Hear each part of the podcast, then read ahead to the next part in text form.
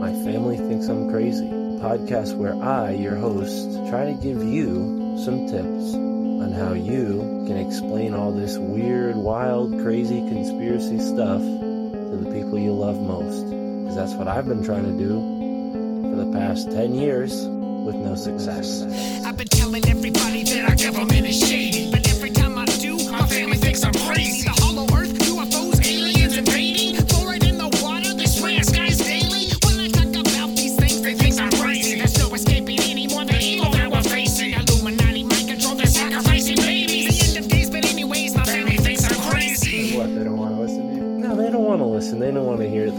Oh, here we go, Mark. Off again with your. Mark being Mark again. Yeah, yeah. So, you know, that's the thing about podcasts is when you're on the air, and it's like therapy, you know? If I can't talk to my family about this stuff, I'll talk to you, Matt, and all our listeners. Tell your whole podcast. Yeah. So who are we talking about today, Matt?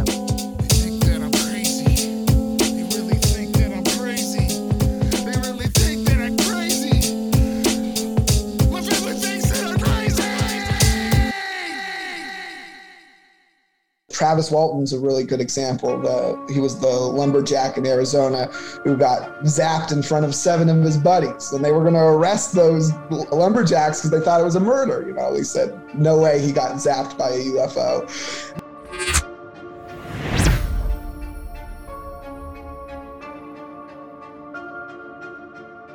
You get those two reactions to other paranormal phenomena, the alien abduction phenomenon, right? People are either terrified, right? They're taken in the middle of the night against their will. It's a horrific experiments, you know, on the genitals and touching the buttholes and all that kind of stuff. And on the flip end, you have your Steven Greers and other ones who have had these supposed contact experiences, and it's all love, light, peace, and oneness with the universe.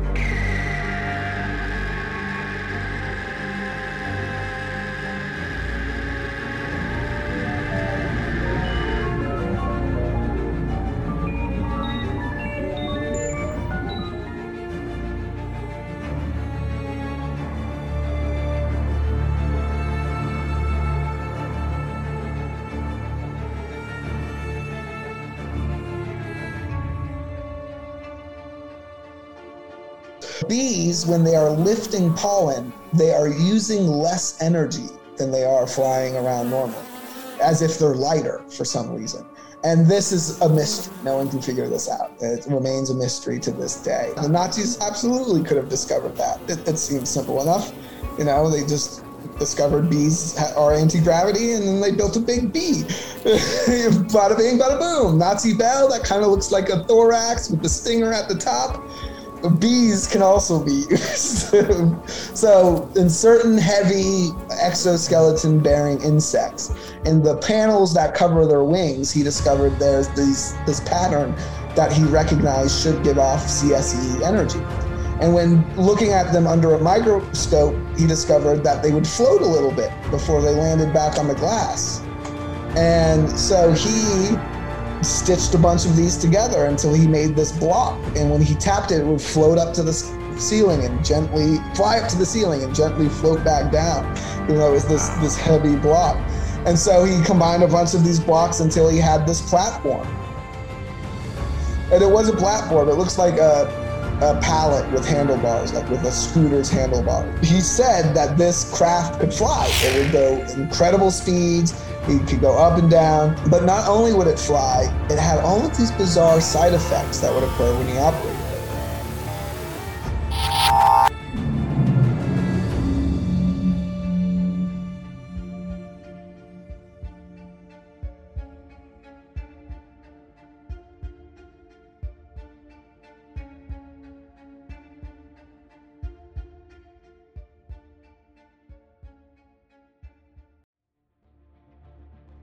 Ladies and gentlemen, welcome to the My Family Thinks I'm Crazy podcast. I'm your host, Mark Palmer, and on today's show, we have a very, very special guest.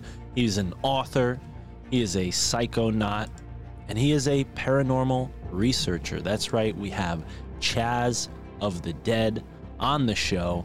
Not only has this man done uh, much experimentation in the psychedelic, psychonautic realms, He's actually gone out of his way, put his own life in danger, and explored Nazi bunkers and even cult activity going on in South America. That's right, we talked about the Friendship Group, which is a sort of semi interstellar group that Chaz spent uh, a great deal of time researching. Uh, like I said, going all the way down to South America to do the on the ground, boots on the ground research. Gotta love that kind of stuff. And he's included it all in his very awesome book, which I very, very, I'm very excited. I'm saying very a lot. I'm very excited because I ordered his book right after our interview. I ordered it on Amazon. So I'm looking forward. Should be arriving uh, in like six or seven days or so. I'm very excited to read that book, Paranormal Expeditions Hunt for the Friendship. And really, what excited me the most, as much as what I just mentioned is extremely interesting, and I'm so excited to present this to you guys, but the B theory, right? His B theory. He's got an A theory, he's got a B theory. Well, his B theory is also, you know, pun intended, concerning uh, bumblebees and their flight, or rather, just bees in general. I guess bumblebees are just one type, but the bee theory, very fascinating stuff, and how bees and the way they fly is connected to UFOs in the sky. Amazing stuff. Stick around for that. Before we get to that interview, I just got to tell you guys the best way to support this show is through Patreon right now. Patreon is the best way. It's where I got a lot of folks supporting us monthly. And when you sign up, you get a spirit animal name. That's right, you'll get a spiritual animal name divined by two tarot card decks that I have. I pull at random, and it's fun. Everybody seems to vibe with the animal name that they've received. So I'm going to keep doing it. We've got about 42 patrons now. We just received three new signups just in, in this one day. Really awesome. Thank you guys so much. Shout out to you. And uh, they are all going to receive spirit animal names at the end of this episode in the outro. So stick around for the end to hear that. And yeah, if you are interested in something like that, that sounds like your thing. Sign up today for as few as three dollars a month. You can get all the bonus content we create here on the show. It's not just my family thinks I'm crazy episodes, although I do release every episode early. Uh, I also put bonus content on the Patreon. We have a bunch of different episodes of me and my old buddies joking around. We have the Library of the Mystagogue series. We have the complete episodes of the Synchro Mystic exploration of the ever expanding now, which is never really complete. Tara and I are still on our journey and we plan on doing more Synchro Mystic content. It seems like the Synchro Mystic exploration of the ever expanding now is better suited for video content, and I plan on putting some explorations that we've done on the Patreon and the Rokfin. There is one already there, the our Turkey Hill expedition. So check that out. And Rokfin is the place to catch us live streaming. We've been live streaming on Rokfin. Uh, I definitely want to build up our audience on Rokfin. And the cool thing about live streaming on Rokfin is it's free, folks. That's right. If you have the URL, if you get the link, and I always put the link in our Twitter. Um, if you follow us on Twitter, check the link, hit that link, and I'm gonna do my best to to schedule it ahead of time and all that, so it's not so last minute. But we'll be live on Rokfin for free, and then once we're done live, the video will go behind the paywall. So if you haven't supported us on Patreon or Rokfin yet, just know you can catch everything for free live on Rokfin. And for all the Patreon supporters, don't worry, you're not missing out. Like I said, you can catch live streams for free. And you can also catch us live streaming in Telegram. That's right, we stream the episode live in Telegram, the audio version of the show. So check us out there. So much to be said. MyFamilyThinksI'mCrazy.com is the place to follow up with all that. We just actually got a supporter on Subscribestar as well. So I'm going to give them a Patreon uh, spirit animal name as well. shout out to you. I don't have anything on the subscribe star yet, but since somebody signed up, that's now I got to do that. So I plan on doing that. If subscribe star is more your thing, uh, stick around and we will have a bunch of content on subscribe star just like we do on patreon just like we do on rokfin. Uh, yes this is my full-time job. No it is not the most rewarding but hey if i stick with it who knows? Maybe i'll be making uh, making a real living doing this thing that i love doing and i can't do it without you guys. So that's why i spend so much time talking about the support aspect of the show because I really can't do it without you. I know it's not the most interesting part of the show, but for those who do stick around and listen to this part of the show and they don't skip ahead, uh, I appreciate you. And if you appreciate the show uh, enough to hear me babble on about this, then uh, definitely show your support. Even a dollar, three dollars, five dollars a month goes a really long way. Um, and there are rewards, uh, not only do you get a mug, stickers, a t-shirt, all these other things uh, through the Patreon, but I do have all of that merch available. Anybody who's a patron, if you want a sticker, just send me your address. I will send you a sticker, no problem at all.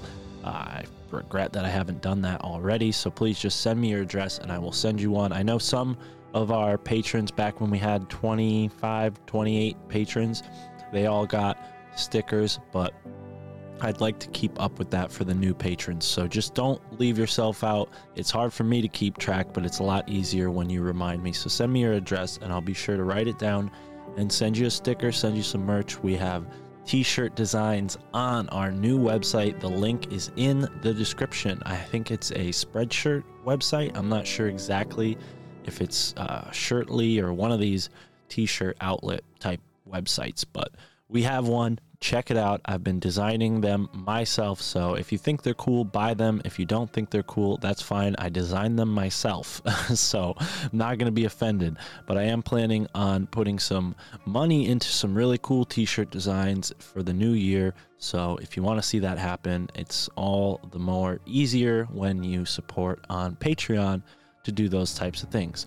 Rokfin, yes, we get a lot of love on Rokfin, and I do appreciate that not the most versed in crypto, so I have to learn how to do all that to get the money out of Rokfin, but you are appreciated there.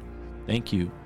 Thank you and thank you. So, enough with that. Oh, one last thing. We do have art as well. Tara is an amazing artist. She's a painter, so we are selling some of her paintings on the website. Check it out. And we also have some jewelry that I made myself, handmade by Mystic Mark.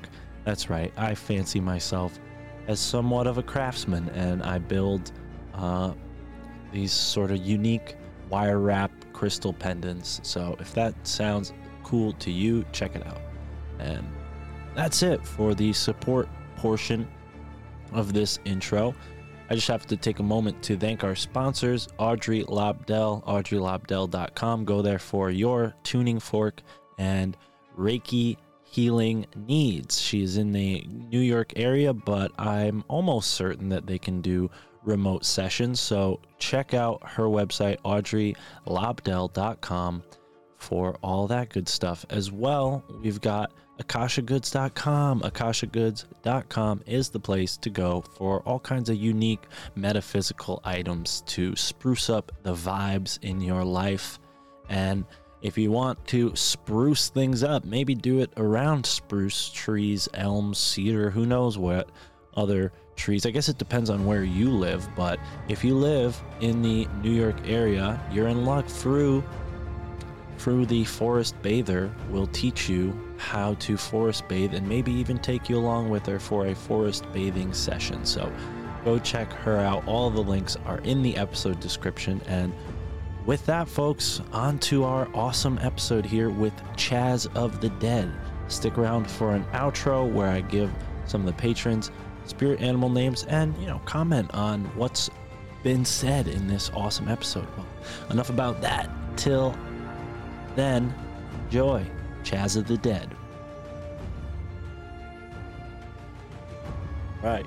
Ladies and gentlemen, welcome to the My Family Thinks I'm Crazy podcast. I'm your host, Mark, and today on the show we have somebody who's traveled the world looking for answers in the realm that I myself have turned to so many times, and I've come out with way more questions than answers. So I'm super excited to speak with this gentleman. Not only does he investigate the paranormal scene in his own backyard, but he's gone abroad to places like South America. And I just learned that just now. I mean, this guy is probably one of the most conversational guests I've ever had just in the pre show. We're already getting into all the different stuff. So, Chaz, it's a pleasure to have you here, brother. Introduce yourself to our audience and, and let us know uh, a little bit about yourself. Oh, thanks for having me. It's, it's great to kind of on research adventure. Latest book, go check it out. It's Paranormal Expeditions: Hunt for the Friendship. Um, it's a case I worked in Chile. It's about UFOs, psychedelics, Nazis, and an expedition to the edge of the world. So if you like any of that stuff, go check it out. It's full of weird stories and my personal investigation as well. So yeah, it's it's something I've been passionate about ever since I was a kid, and I've been working at it for for quite some time now. And I love any chance to get on a, a show or even just corner someone in a bar and uh, talk about my stuff. I hear that. I mean, I've had uh, definitely uh, some strange conversations that have gone on not long enough for me, but way too long for the person on the other end.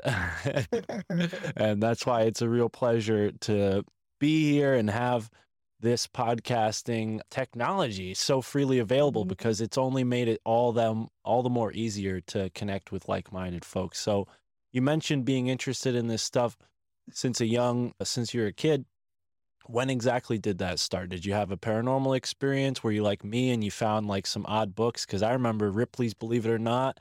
I, I read that book. I was like spontaneous combustion ghosts ufo bigfoot oh. all of this is real. Like i did not i believed it. There was no or not. Well, it's actually funny that you asked that. I I was definitely big into those kind of books. I have a mm-hmm. vivid memory of like one of those kid themed like early reader books, but it was about the Bermuda Triangle Mm. and all the weird things that have gone missing and stuff down there. And that that was probably a route. But the main route was was an experience. I think like many people who are interested in in these topics that they, they have some kind of root experience. And for me, I was at a young age, I was sleeping on a bottom bunk. And my brother had moved from that bed to the top bunk. And it had just happened. They just built this bunk bed. And one night I fell out of bed, and underneath the bed was a pair of red eyes staring back at me. And I mean, like almost like a Halloween graphic, like kind of pointed upwards, almond shaped, you know, flaming red eyes looking back at me. And so I hop back in bed and put the blanket over my head because I'm, you know, eight or nine, and that's that you're safe. That's how you do it. So the next morning comes, and you know, I'm young, but I'm not dumb. So I'm like, well, there's got to be some kind of electric toy, or I just saw the power light of something, and maybe, you know, something like that's going on. So I'm cleaning out underneath the bed, which of course I'd never done before in my entire life. No kid cl- cleans on their own. And my older brother, he's coming down the ladder from the bunk bed and sees what I'm doing, and he asks me if I had seen the red eyes too. And he had seen them weeks prior when he was sleeping on that bed and had a very similar experience. And that was kind of like, well, dang, you know, shit. That's even the most uh, skeptical, logical explanation is, well, you had a shared dream. But you know, as a kid and even now, we we don't have an explanation for that. How can a person share a dream? That means ESP is real, and if ESP is real, you know, it, it was the it was the thing that kind of opened the window. You know, at, at the very root of it, the most mundane explanation is that something paranormal had happened, and you know, a, a shared dream. So that was kind of the the kickoff moment where I was like, well, all this stuff's real. Like, I'm gonna start looking into it and it's been a, a winding twisting journey from there. But to to here with you know psychedelics and ufos i've gone a long way from ghost red eyes but it's it's quite the journey. Right on. Yeah i imagine it is. So you mentioned one of your siblings having uh, that same experience. Did anybody else in the family you know carry this interest or were you alone in this interest? Interestingly enough it kind of had an opposite effect on him for a while. He was very you know he, he even he, now he's a scientist he's a chemist he manages a lab and he kind of that kind of i think might have been one of the the roots of that where he went on the direction of well i gotta this was fake and I've got to prove it was fake. And there was an atheistic, you know, stint there when he was, uh, you know, a teenager. I'm Now much more open to the, you know, concepts in other realms and you know some psychedelics always helps with that so you know he's he's moved on past that that kind of initial phase but that initial reaction really was the opposite it was that this has to be some kind of trickery some kind of faking you know i'm not interested in this subject and you know for a long time i thought he it was a joke he was pranking me maybe my parents were in on it because we were kind of like that as kids but you know, the best part of pulling a prank off like that is the haha, I got you. And yeah, it's it's never come, no one's ever cracked on that story. So to, to this day he he admits like, yeah, that was something weird. Wow. So it's no, it's it was a bizarre experience, but it, it's also not like we lived in a haunted house. You know, that was really a one off. I can't really think of many other you know instances as a kid that something paranormal happened at that location so it, it's definitely a one of those weird things it's one of those weird things that you know to this day i still don't really have an answer for that initial experience Wow. Yeah, I I can't say I've had anything quite like that, but there definitely is that odd potential with an experience like that to either send you down a course of like total discovery or as you put very eloquently the opposite which isn't you know a lack of discovery it's just like a whole nother realm right he kind of took the Mhm. more materialistic atheistic as you put it route for a while there and yeah i find it fascinating you know the the point about psychedelics kind of being the the grand leveler as it is like people can unanimously agree like okay that psychedelic does something you know i don't have to personally take it to understand that you're interacting with this strange Mhm. realm you know whereas a paranormal experience doesn't get always get the same amount of credit because it doesn't have like that physical link like you know what i'm saying? Like that materialistic and- mind they can explain it away as like oh well it's a chemical reaction in your brain.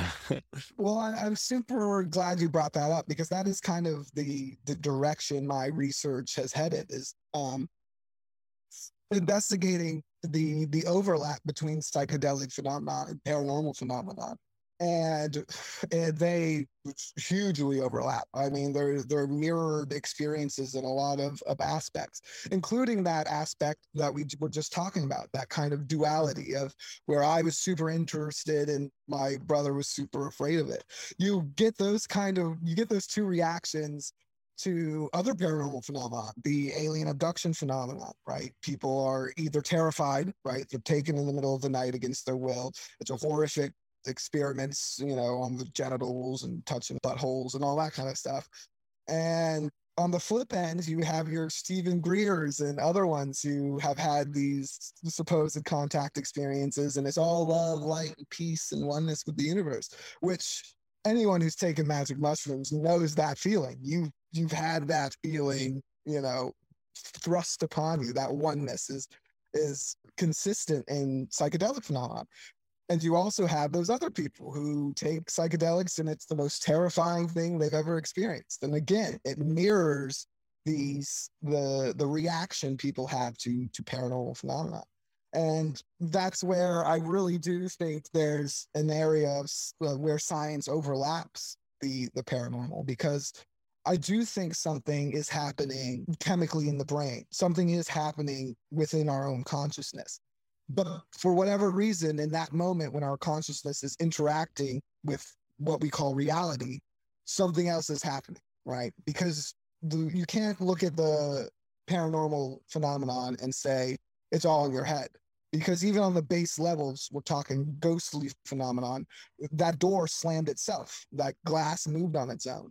If you're going up to to Bigfoot phenomenon, there's footprints, there's hair, there's these weird images that we can't explain.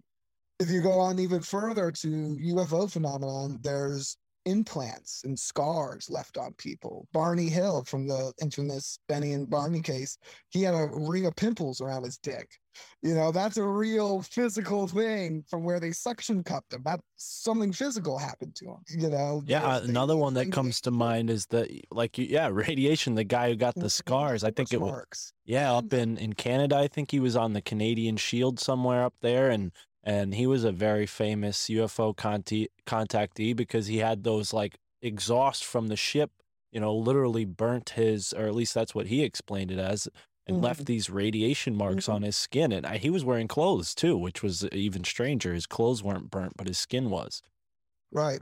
So you, you clearly have these in these cases, these famous cases. You they're famous because of the physical aspect.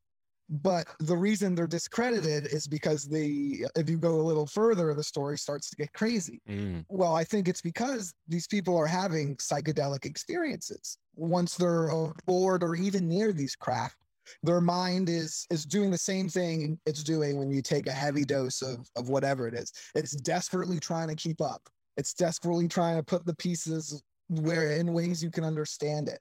And that's what what we kind of hear in these stories. Travis Walton's a really good example. The he was the lumberjack in Arizona who got zapped in front of seven of his buddies. And they were going to arrest those lumberjacks because they thought it was a murder. You know, he said, no way he got zapped by a UFO. You know, that's clearly a made up story. Well, he walks out of the woods seven days later and he only remembers a few hours passing. Again, something that happens when under psychedelics. I've had the the thing where I thought I was staring at something for 20 minutes and it was two hours. You know, and you you have that fluctuation of time, and then you have the the inverse when you hear real bad trips. People will say go on for years and years and years. They feel feel like it's been years, and they're you know then sucked back, and it's only been 10 minutes. So you have that same kind of, of dilation in time when you're experiencing these these psychedelic moments as people are apparently when they are in interacting with UFOs. Another famous case from South America, one of my favorite cases in the book as well. It's the Corporal Valdez abduction, and it's it's pretty much the South American equivalent of the the Walton case. He was a, a corporal leading a training mission and they were on the side of this, this hill in Chile in the Andes. And they saw a, a bright light descend on the, the hill next to them. And they all formed up. And their corporal walked off towards the light and he disappeared for about 15 minutes. They couldn't find him. He wasn't reacting. The then the light vanished, it blinked away, and they found him laying in the, the ground, confused and discombobulated. He was terrified. But they all noted that he had stubble he was cleanly shaven beforehand, but now he had stubble. And his watch was wound forward seven days. So it was kind of the opposite of the Walton case, where whatever happened to he was on that ship for much longer. whatever happened to him physically happened much longer to him, but only him in that area. And again, these these weird dilations, these weird effects are something people experience, at least you know, emotionally and and consciously while under psychedelics. And another interesting thing about that case is that it was they were interviewed right afterwards and everyone in that party is confused and stammering and they're not even really sure how many people were supposed to be in their unit. Some of them remember a dog and some of them don't remember a dog. There's this whole bizarre all of them just looking at the craft experienced this bizarre fog that kind of fell over their their memories. And that kind of thing as a side effect just being near the craft and so it, it seems like something to do with this this phenomenon. It's not completely separated from us. And it's not to say we are are generating it or to go that far but it has to do something with our consciousness. Our consciousness somehow facilitates these sightings and that, of course, is reiterated by psychonauts who consistently use substances and interact with entities. They're interacting with a variety of entities, and some of them are surprisingly similar to some of the, the entities seen in, in paranormal captures. So this this is kind of the avenue where I've I've parked my seat in the, the area of research that I've been focused in on. Wow. Yeah. And I mean, consciousness comes to the forefront, but I, it's so interesting how psychedelics are this really crossroads for so many different amazing open topics that I remember cannabis bringing into my life. And then this website, Erowid, E R O W I D, I'm sure you're familiar with Erowid mm-hmm. with all of these different experiences and you know at like 17 18 years old i would look through the experiences on Erowid and kind of like as if I was shopping and then I would try to order like like kava kava Mhm. or like mugwort and it was fun experimenting but I never quite like broke this threshold you know and and when you mentioned psychonauts and having you know a plethora of entities in which they interact with I feel like my psychedelic use or my psychedelic experiences for whatever reason have been limited to this altered fusion, right? This like my waking reality gets sort of altered, but I don't quite leave it, you know? And I'm curious, you know, what that says about me, but I, I'm maybe instead of asking you about me, because I don't know if you're gonna, but like, have you had that experience yourself? Have you broken the threshold? Like, what's your thoughts on this sort of the perception of psychedelics, like where we're actually going?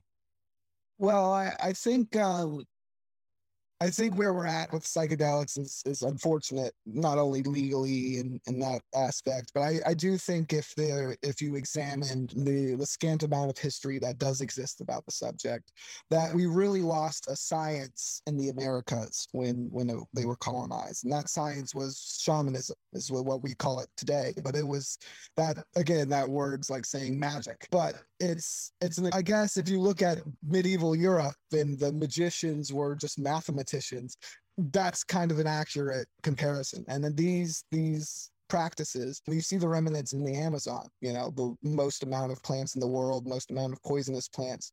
But these these tribes who have no contact with with the outside world know which medicines, which plants is medicine and which one isn't. And when you ask the shamans, when you ask the the healers of these villages, they say the plants tell them.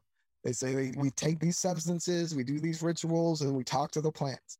And there's this weird thing we have where we just dismiss that. We're like, oh, it must have been trial and error. That's clearly not true. That is like that couldn't have happened. So we just dismiss that entirely. You wouldn't, but in the same breath, we don't dismiss Newton when he describes gravity an invisible force that you know he can count out with numbers. So it's uh it's uh this kind of you know ignorance that was was carried over and kind of wiped out. How to use these psychedelics properly. How to use these psychedelic psychedelics to intentionally interact with the the universe and with reality. So now we're left with just kind of guesswork. It's really shooting in the dark. And you know when it comes to breaking that realm and, and talking to entities we we know which substances work better and than others. We know you know we need to know some basic things but we don't uh, have a we're missing that core understanding that used to exist. And some people say it still exists in certain tribes and stuff like that but that all sounds vaguely racist native american talk. Like uh, i'm not going to say you know, one way or the better. Though, if you are going to do your, I haven't done DMT. I'm waiting to go to to South America to do it in a more traditional setting. But you know, there's there's this effort you can make to, to try to restore that balance, and I try that as well when I do my psychedelic experiments. When I'm trying to interact with the paranormal, I always make sure to mark my dosage and you know the the cocktail if I'm making a tea or whatever it is, and I try to to make that and monitor that so we can kind of build that understanding back. But when it comes to doing psychedelic ex- experiments in the paranormal, it's kind of useless to do the super dose blast off mode, you know, because if you've been around someone who's who's there, who's doing that, the the interactions are not physical. You're not seeing any that that's completely to them. It's only occurring to that individual. So for me to go under to take a, a DMT rip in a haunted house, it doesn't matter how many ghosts I talk to because that's not it's not productive. It's not I'm not getting actual results. It's about getting into an altered state, that heightened altered state where there is more paranoia and you're uncomfortable and you know your mind's open to bizarre and possibilities and things like that. That seems to be that little cushion area seems to be where these paranormal truly paranormal things occur where it interacts physically. And even more so for my research and my own experiences it seems to be even micro doses seem to be more along those lines. And that is from my research. The, the reason I kind of moved past ghost hunting to start with was because I did my first kind of paranormal psychedelic experiment was to do mushroom teas and Ouija board sessions. And the ghost hunting community was like a huge no no. Everyone's like, oh no, demons and Satan and Ouija boards. And I, I didn't really buy into any of that. I, I owned this Ouija board a long time. I still have it. I roll my joints on it. But I had used it a long time and nothing ever happened. It was a, a hunk of cardboard and a piece of plastic. So I was like, well, let's try to do let's try to ramp something up. Let's see if I can channel some entities while under psychedelics and using this Ouija board. And so I did, and nothing happened. And I tried repeatedly again, uh, like every weekend for a month and a half doing this experiment, which is unhealthy. I don't recommend it. There was a period where I collapsed, like blacked out, collapsed, just walking around one day, not while on the psychedelics, just middle of the week. But interestingly enough, that was the same in the middle of the week time when I'm not actively on the substances was when I started to see some strange things. And it first started right before one experiment. I had brewed the tea and I was out in my backyard and I maybe had taken a sip, maybe, but like I, I hadn't even gotten, there was no time for it to ingest into my system or anything. And it's sunset in Florida, so the sky's you know, blue and orange and purple. And I'm watching the the chemtrails in the distance being left by the jetliners. And then I see this bright one that's not blinking like the rest of the planes are. It gets brighter and brighter, and then it bursts and scatters into like a bunch of tiny objects. It almost looked like like a satellite re-entering, but there was nothing on the news. No one else reported it. There were a bunch of planes in the sky. No one took a photo. There was no no information on this this explosion. I was like, well, that's freaking weird. But I mean, that was fucking bizarre. I, mhm. but I kind of, you know, wrote it off because it, it didn't look like, you know, a flying saucer or anything like that. So I was, you know, maybe UFO, maybe something that just blew up and no one else saw it. Sure, could happen. About a week later, again, in between these experiments, um, not actively on any substances. I, well, I was smoking a blunt with a friend, but I, you know, I'm sure a lot of your audience knows that doesn't normally lead to UFO sightings. But we're sitting here smoking a blunt, and I'm talking about these experiments and how unproductive they are. But all I did uh, see this weird UFO, and my friend's kind of like, okay, yeah, sure. Well, that's, you know, you're doing mushrooms every weekend. Sure, you're going to start seeing some weird shit. And we, kind of laughs it off. And then we begin to hear this metallic hum. And one of us jokingly says, maybe that's, maybe that's the UFOs now. And almost ironically, that triangle shaped craft flies right over where we're, we're sitting. It has a light in each corner. It's that classic black triangle UFO that that you know if you're into the subject you know about, and it we can hear it mechanically humming and it kind of sits there for a second. And I mean it's right above the trees. Like I could hit it with a baseball if I was standing in the street. It was it was close, and then it just continued on. And my buddy had never seen anything like that before, and and to this day he was like, "Yeah, that was a UFO. I you know that was the one time. And it, it felt intentional because we were having that conversation and you know it, it, felt almost like hey we know you're talking about ufos here we are kind of uh, a nod from the phenomenon. I, I think now looking back on it i think the whole interaction was a nod to the phenomenon. You know i was out there determined to experience something paranormal you know, talk to a demon through my Ouija board. Uh, I was taking substances, I was ready to do it. And the phenomenon's like, all right, well, here you go, UFO. What are you going to do with that? You know, and it, if you follow researchers and their experiences, this is consistent. This happens all the time where the phenomenon, it goes, when, when you zig, it zags. It goes in a totally different way but that was kind of the the aha moment for me where I realized, you know, ghosts aren't just ghosts and Bigfoot's not just Bigfoot and UFOs aren't just aliens from another planet. Something else is going on here. And it has to do with with reality and how our consciousness is interacting with it.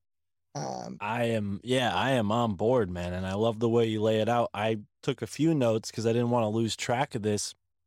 But what you're bringing to mind right off the bat is like a bioaccumulation. Like you start to accumulate this psilocybin and it integrates somehow with your actual body, your nervous system, and facilitates these consciousness states in a maybe a higher frequency where these beings, these light beings, are vibrating at. I mean, just from from you know what you're saying, that comes to mind. But then this concept too of like dose hunting. First of all, never heard of that before. Love it, dose hunting, because I've definitely been on a few dose hunts.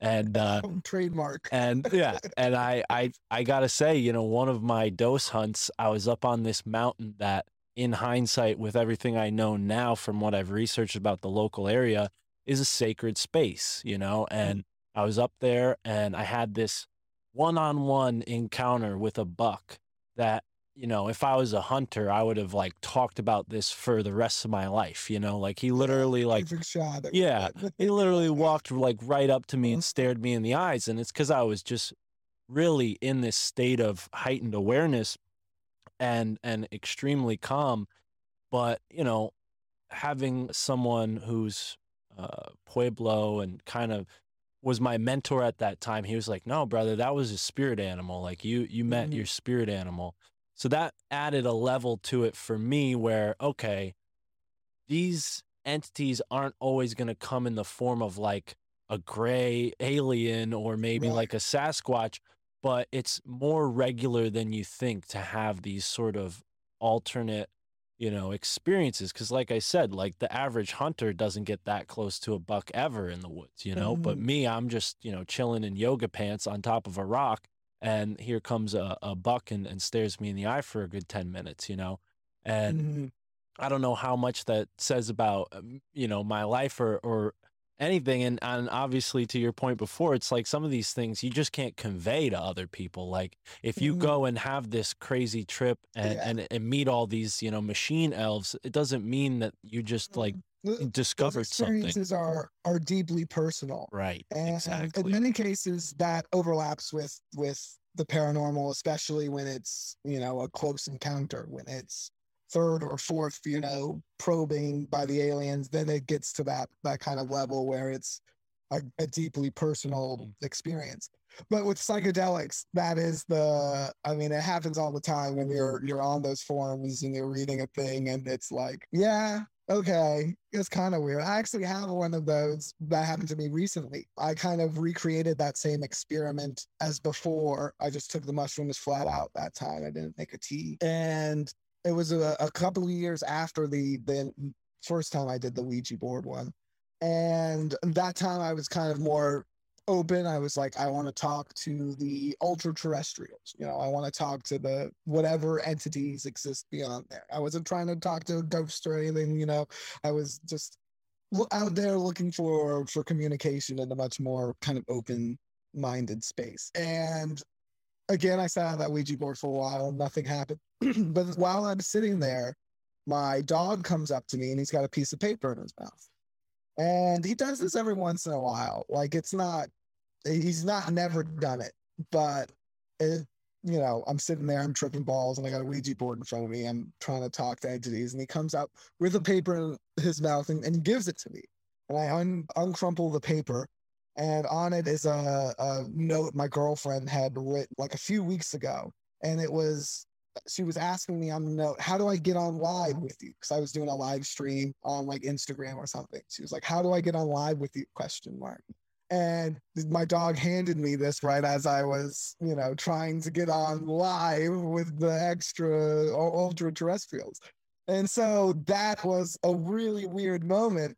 But also, a dog just handed me a piece of paper and I was tripping balls. So, you know, it's like the two, it's the flip side of it. it. It's a deeply, you know, that's really weird for me. But, you know, to an outside observer, yeah, especially if you're you know, coming at it from a skeptical point of view, you're like, well, that's dumb. Well, and- You and- know, it's, and there's something to be there's something to be said though about this grounded perspective through which you're examining like you you put it as, as experiments and i found that really mm-hmm. respectable because you know, you really are taking a serious approach to this kind of thing that most people who consider themselves serious researchers, you know, might not take that same angle and thus block themselves off from those experiences in a really, really profound kind of way, which is kind of what we're proving here essentially in the first place.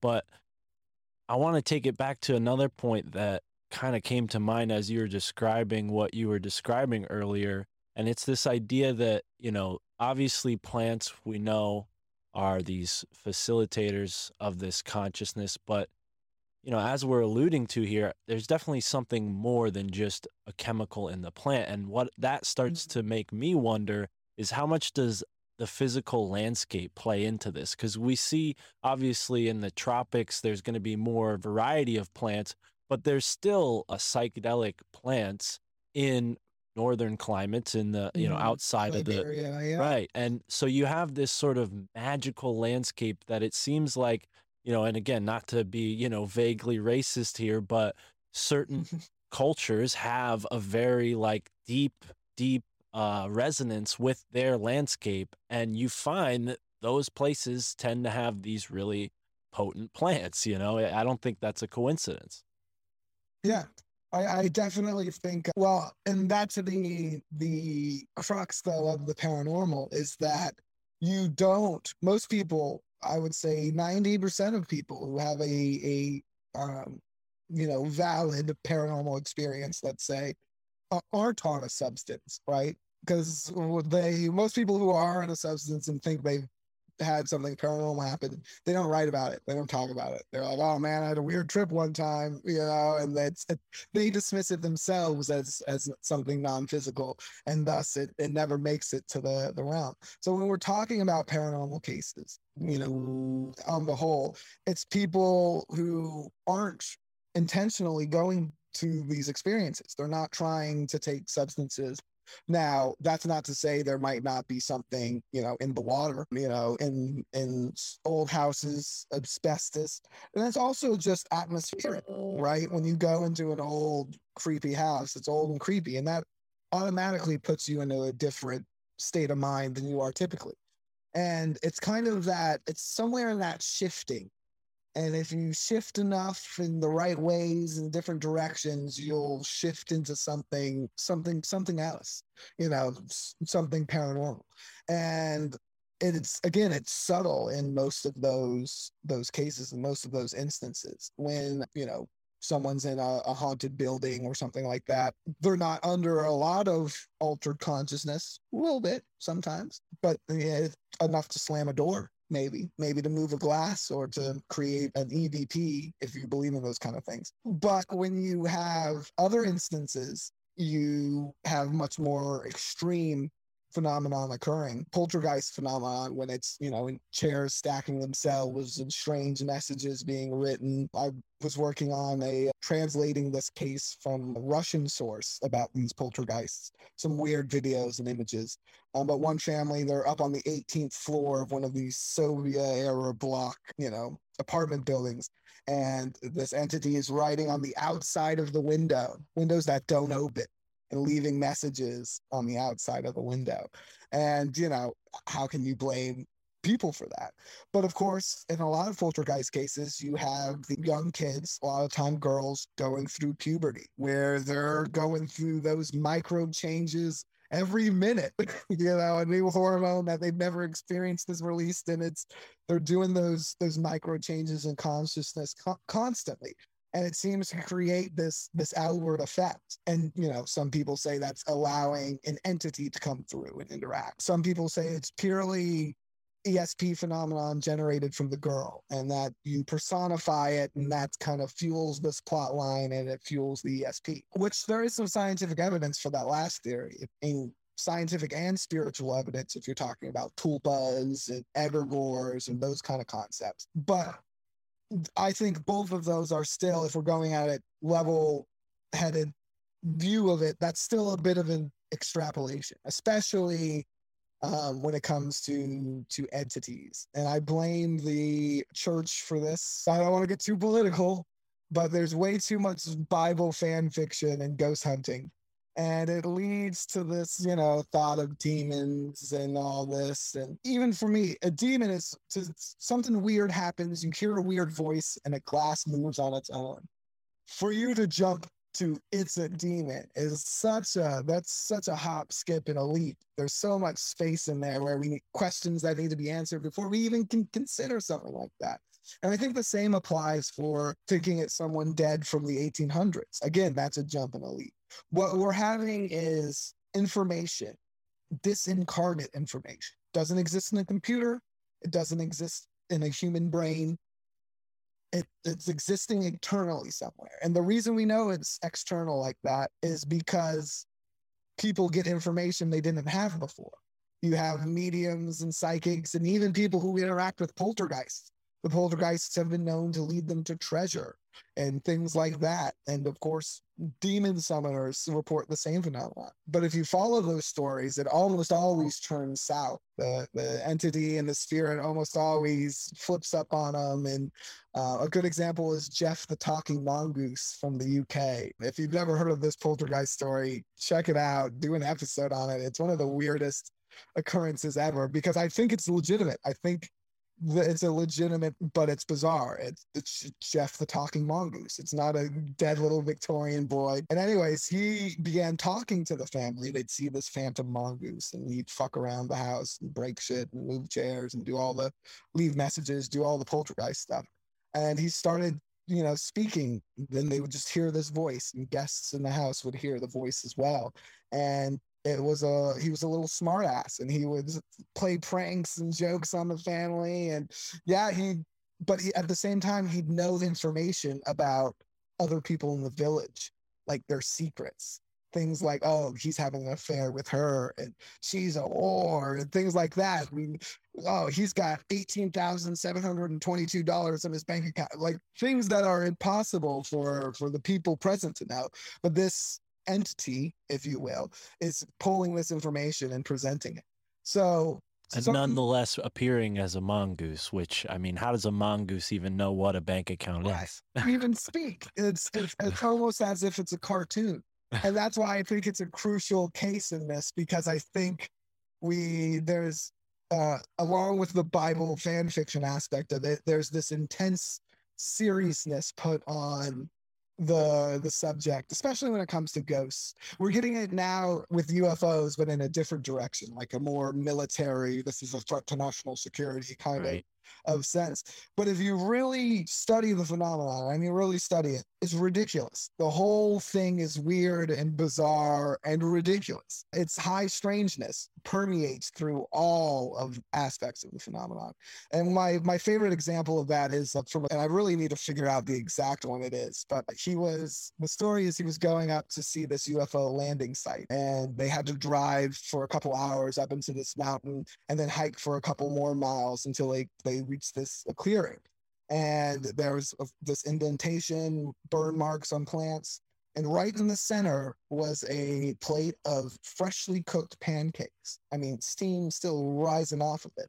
And Jacques Vallée's like, I'm I'm like 40 miles from the nearest diner. Like this is impossible. Like this is something what what is that? you know, and this is one of the most respected researchers that that has ever graced the field. And he's not immune to it. The the phenomenon is ridiculous. And that is, I think, a, a key aspect of it.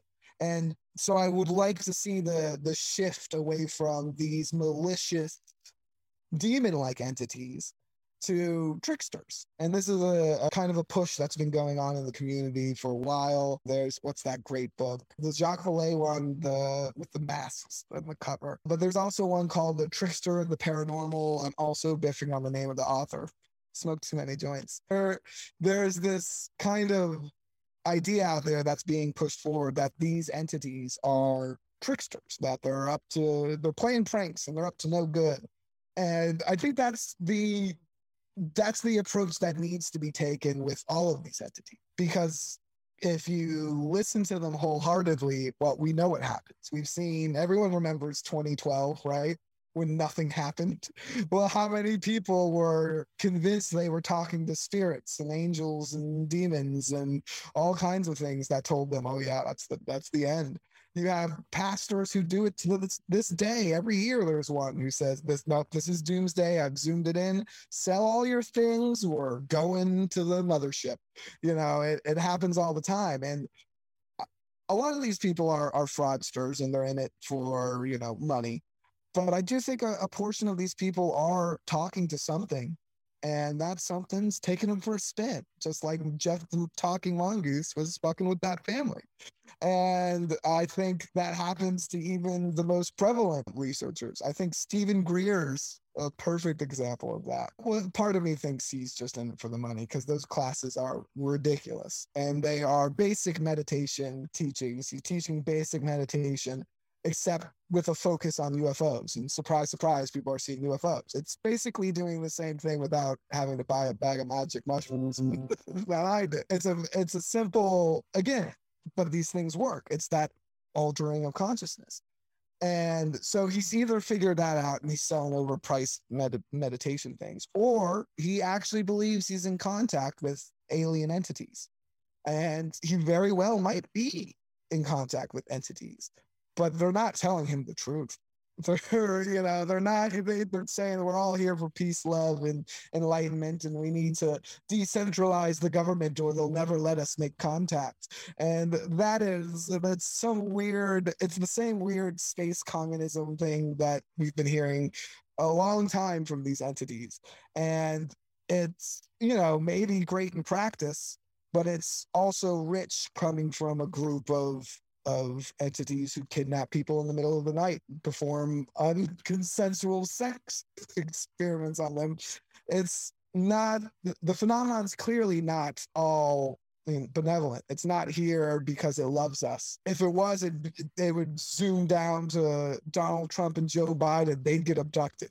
you know, it wouldn't be the steel mill worker from Pennsylvania. That that's not gonna uh, change anything. And the entities if they are even entities, they are aware of this. But again, from my approach at the very base, I don't even like to call them entities. What's there is disincarnate information. Is information that exists somewhere beyond computers and beyond human brains. It's floating around there somewhere in some sphere of reality we don't exist. And that information is presented to us in these paranormal instances, whether that information is an image, a voice, a thought, a projection. Those are there. It's out there somewhere and it's being presented. That's what we can say 100% is happening. To say it's a ghost or a Bigfoot or an alien, again, we're now we're jumping. We're getting too. Let's back it up. Let's let's face it like that, and then let's analyze the information. Mm. That's where we can get the you know the truth, the core of these, what's actually happening. And that's the the tricky part. And it's really when people ask me, well, what's it like being a paranormal investigator?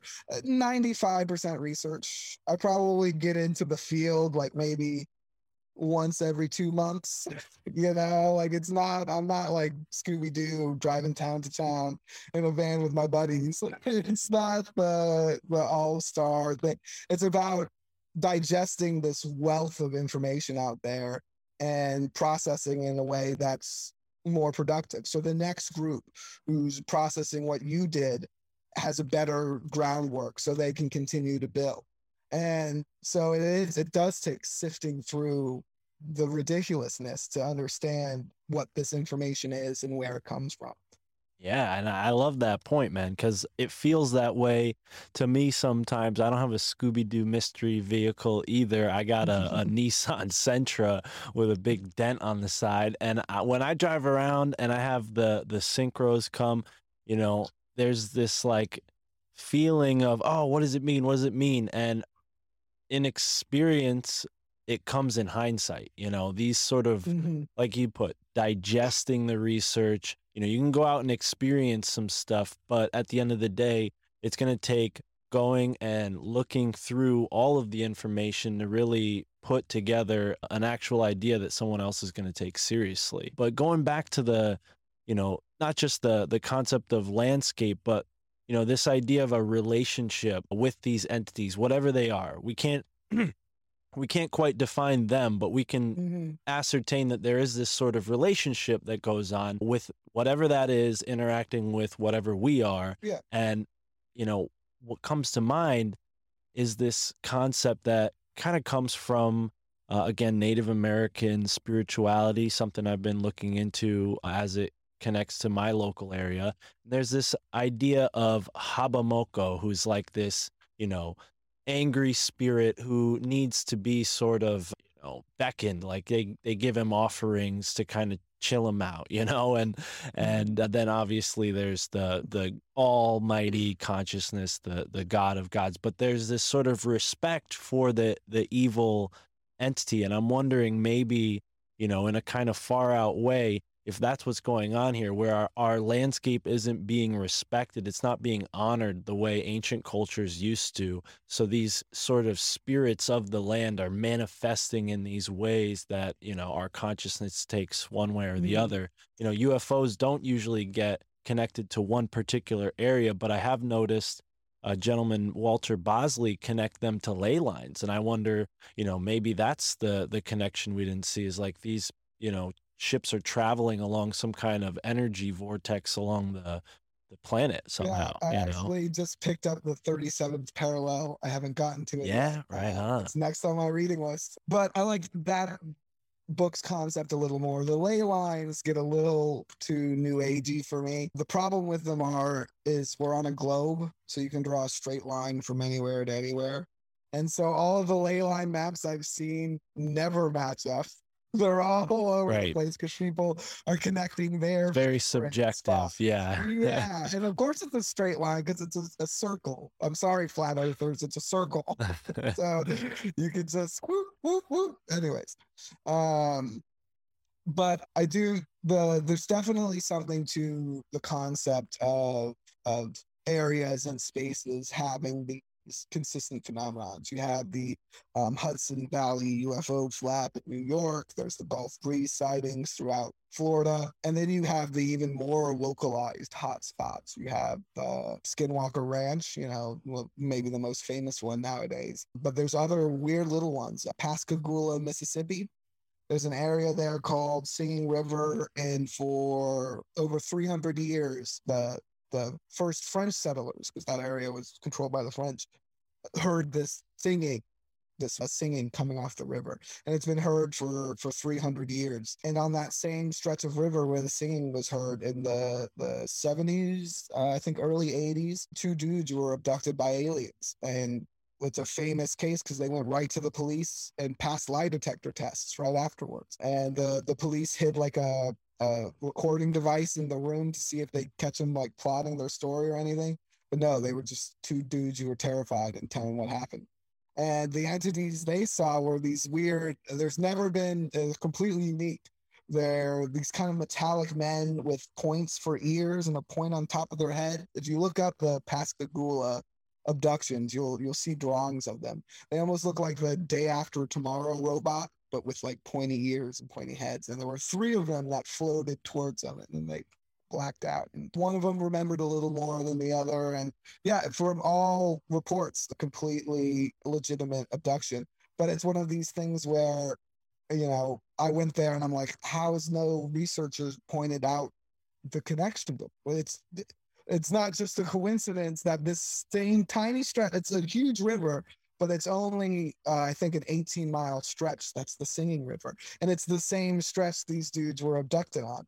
And so clearly something is going on here that is paranormal. Something in space and time is wonky in that spot for Yeah. whatever reason. And, you know, there's everyone speculates reasons. I think there's some evidence for certain things. You know, science is mainstream science has been pushing the idea that haunted houses are all um, CO2 poisoning, which I don't entirely disagree. I don't think they're all CO2 poisoning, Hmm. but I think again that's a way to put you in an altered state, and you don't really know what's happening. And so, yeah, I think it's probably helping facilitate that interaction. But that doesn't mean something's not occurring physically at those locations.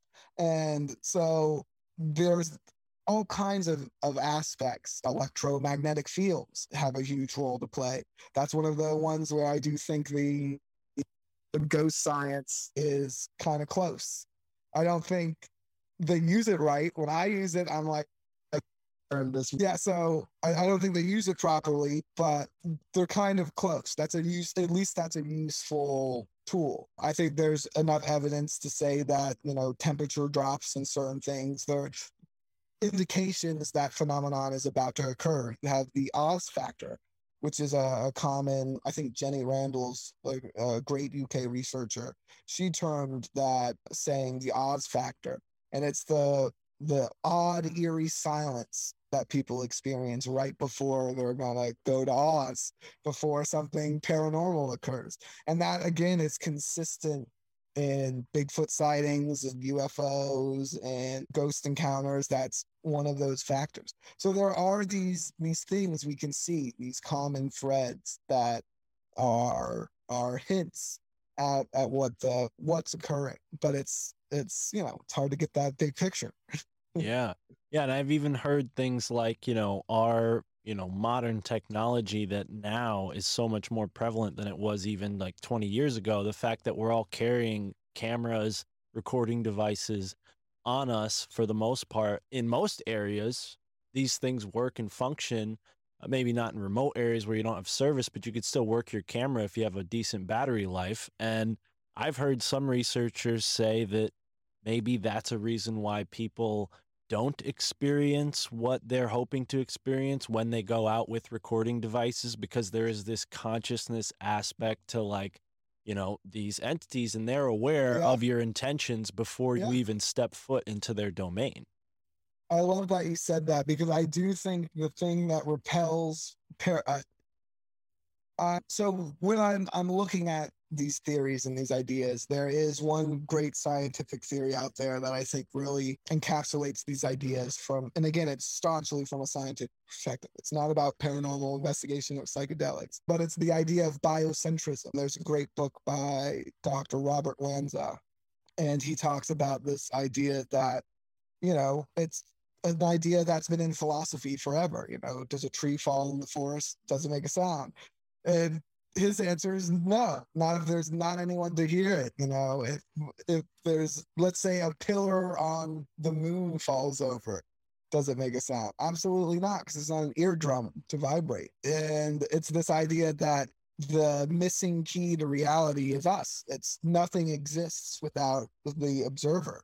And of course, this is the a concept that we're the best minds are currently battling with every day with, at the Hadron Collider because it's true. They've discovered that these particles, the basic building blocks of reality, don't exist unless they're observed. And so it's, I think biocentrism, it puts a lot forth a lot of evidence to back that up. Evidence that I'm not qualified to explain, so I'm not going to try. You know, quantum mechanics, this and physics, that. But it's it, the information is out there and it, it's definitely if you're into the subject one worth absorbing because it is in that that scientific realm of how this is uh, a possibility that needs to be taken more seriously and is more and more becoming true.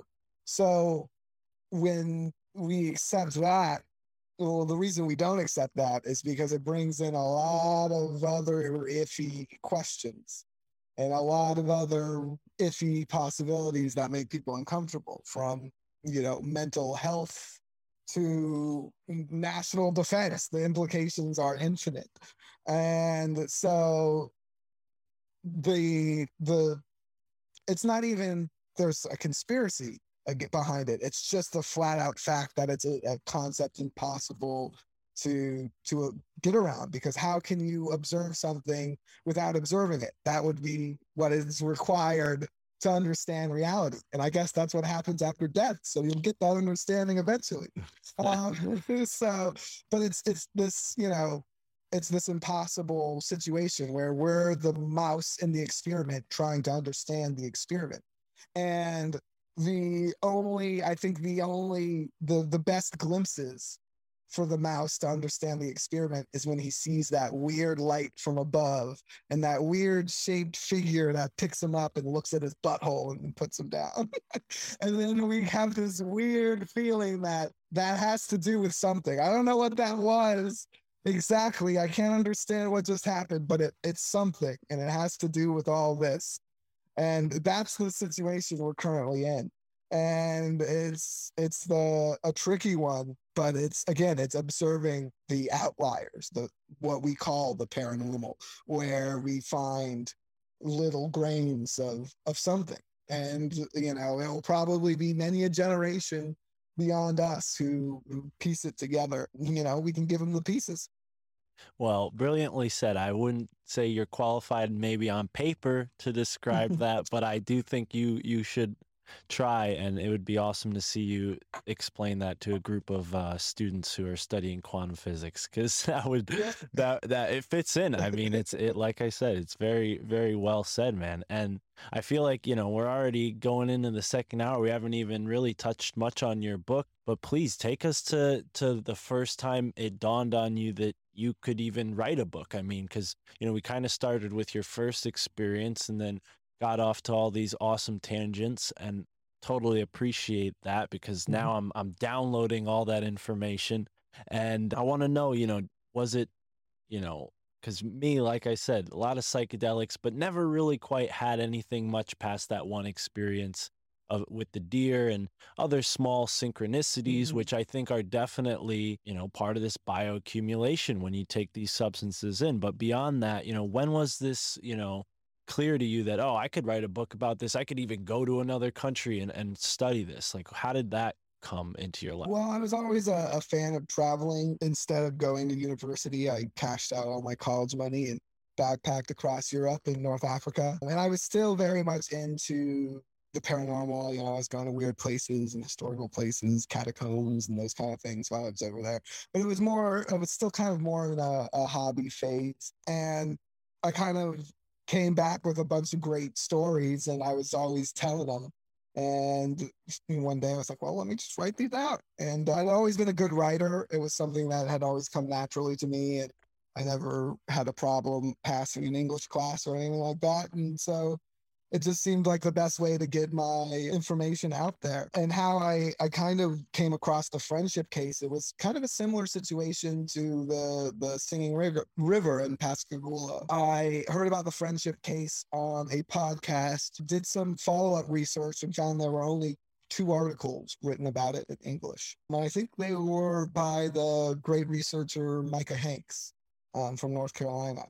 And he had written about it. And he had found uh, a newspaper advertisement in from southern Chile, from Puerto Montt, uh, a newspaper that's now defunct. But it, it, well, let me first explain. The Friendship is this group of extraterrestrials, so they claim. These tall, blonde people, essentially, you know, the Pleiadian archetype if you're into your exopolitics, which again, that's a huge jump. But that's neither here nor there. The Friendship a group of these so called aliens. They claim to be from the center of the universe. They never get more specific than that. And they seem to operate out of a base in southern Chile, somewhere in Patagonia. This island, Friendship Island, Isla de Friendship. And interestingly enough, it is friendship. It's not, I'm not translating that. They chose the English word friendship in, in South America, which was bizarre. But they also seem to be masters of many languages. There's reports of them speaking Dutch as well as perfect Spanish and, of course, English. And so there's this, you know, group of tall blondes that I thought it was interesting and also interesting in relation to the fact that South America had a lot of Nazi bases. And of course, with this group's claim, there's a bunch of UFO stories that are, are tied to them. People who interact with them seem to interact with UFOs shortly afterwards. And a lot of weird stories. I began going into Spanish sources and reading Encounters of the Friendship. One instance where they gave this object to a UFO group and it made them lose their memories. And so it quickly became clear that this group, if the stories are to believe, are not as peace, love, and happiness as they claim to be. And so I saw this story where there's this UFO angle, there's this Nazi angle, And I have this whole psychedelic angle that I've been working on myself. So that's three different ways to analyze this case. And that sounds like a lot of fun. so I I was living in Mexico City at the time because I had continued my my traveling and I had crashed there for a couple of years. And so I flew with my uh, then girlfriend down to to Chile, and uh, we backpacked across the country, going to UFO spots and uh, Nazi compounds looking for it. But back to that Micah Hanks article, the the final thing that really made me decide to go there was the this newspaper ad, and it was to the friendship addressed to the friendship in the the private section of the newspaper. It said, I am the engineer who you met at his home in Sarasota, Florida last year. I did not understand who you were then, but I do now, and I would like to join you, something like that, to that effect. And that struck home to me because Sarasota, Florida is my hometown. That's that's where I grew up. And so that kind of made the whole story just a tad more legitimate, you know, that this dude from my town Yeah. like, oh, I gotta talk to these aliens in Chile. And I was like, well, if he did it, maybe we don't know. He at least tried, but maybe there's a shot that I can try. And to this day, I'm still looking for that engineer. Anytime I'm back in town, I'm, you know, plugging the book at bars and stuff and asking about engineers. Haven't had any leads there yet, but it's, yeah, it's this case that I just felt drawn to. So I had to go there and, and check it out for myself. Wow. Yeah, man. I mean, before when you were describing this sort of uh, space communism, the idea of Nazis came to mind because, you know, I think I already mentioned him once. Walter Bosley, I've been looking through his work recently, ordered a couple of his books, and that's a big part of his theory. Maybe not Nazis altogether, but, you know, this off world group, this breakaway civilization that, you know, operates through their own means outside of, you know, mainstream society and it is very strange that we have, you know, much to your earlier point, all these really bizarre, almost experiments, you know, going on, cattle, humans, you know, all these different, mm-hmm. you know, strange things happening in these crafts. And then to pin, you know, to make the connection to the the Germans, it's not that far fetched. I mean, look what they were doing to people in their camps and whatnot in, in recorded history. And then Walter shows how there was all this interest in flying ships in the early 1800s with the Germans. And, you know, they weren't necessarily Nazis, but they were German. So I'm sure they had some connections back to the motherland, you know, as they say. So it's definitely, yeah. I mean, even myself, I used to work for a baker who learned how to bake German breads, but he was Venezuelan and from Spain, right? So, like, Uh-huh. so like really weird connections. Like, where are you learning to do this German baking in in, in South America? How is that inspired there? I don't know. Maybe a total tangent in itself, but yeah, man, I love the idea of getting on the ground and going out to these countries and and following the mysteries, especially when they connect back to your own hometown. I mean. And even in history, you know, Florida has a strong connection to the Spanish, and as South America does it, you know, it's really uh, a weird weird nexus point down there. What else did you find? Anything that doesn't, you know, fit into what you were expecting that you really can't like maybe, you know, didn't make it to the book that just, you know, was weird in in and of itself?